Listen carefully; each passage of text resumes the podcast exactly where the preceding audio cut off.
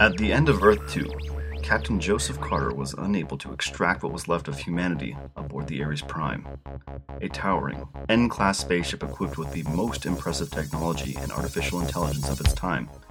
Marooned in the vast nothingness, plagued by his thoughts of failure, with nothing but his vices, the captain changed course and now seeks signs of surviving human life. These are the stories of a sentient spaceship and a broken man.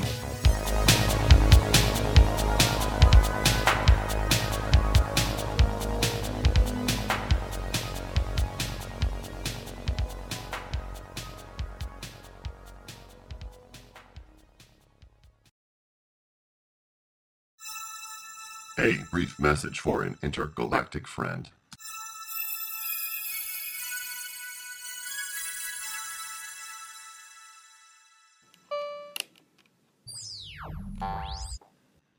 Greetings, human Kathrin Hendrix of the Germstar system.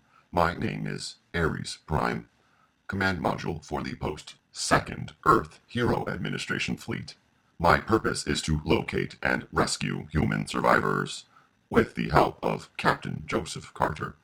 We are currently en route to a fueling station near Procyon, which for you, in the year 2016, will appear in the Orion Cygnus arm of the Milky Way.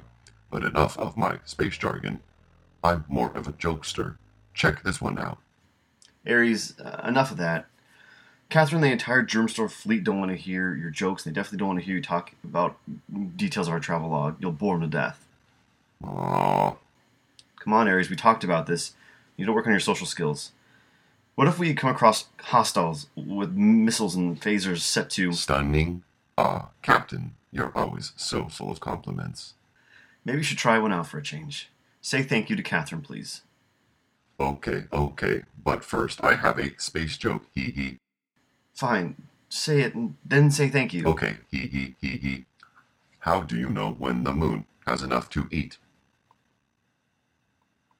Oh, uh, Kathrin, you can actually answer this out loud.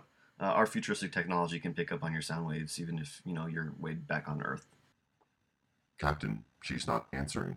Ms. Hendrix, how do you know when the moon has had enough to eat? When it's full, hee hee hee hee. Want to hear another? No, Ares. Oh, right. The captain informed me that you sent a, a new robotic module to place my artificial intelligence in. I hope it's big enough.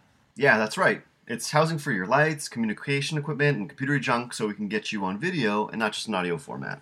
That's pretty impressive. And it's all thanks to a generosity of a kind stranger. Perhaps that makes her a friend.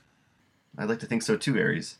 Uh, thank you, Kathrin, and Germstar crew. Without your contributions to our cause, Ares would have been stuck in like our spaceship, and you know now we can finally move forward and build those other parts. And But uh, you do not know how to build things like that, Captain. Ares, uh, I'm trying to learn. You gotta start somewhere, eh, Kathrin? Ares, you're embarrassing me again. Sorry, Captain. Here, maybe I can distract her with some more killer jokes. Uh, What is a spaceman's favorite chocolate? A Mars bar. Why did the sun go to school to get brighter? What do you call a tick on the moon? A lunatic. What kind of music do planets sing? Neptunes. What's a light year? The same as a regular year, but with less calories. What do planets like to read? Comet books. What was the first animal in space? L- Laika, the the Russian dog. That's just sad. That's not even funny. No, the cow that jumped over the moon. What did the alien say to the cat? Take me to your litter. Why don't aliens eat clowns? Because they taste funny. What's an I'm I'm the so so sorry. Space He's bar. over in the controls. cow I'll to outer uh, to and communications for now. Uh, uh, until I can get his automated joke synthesizer under control. Please hang up and try again.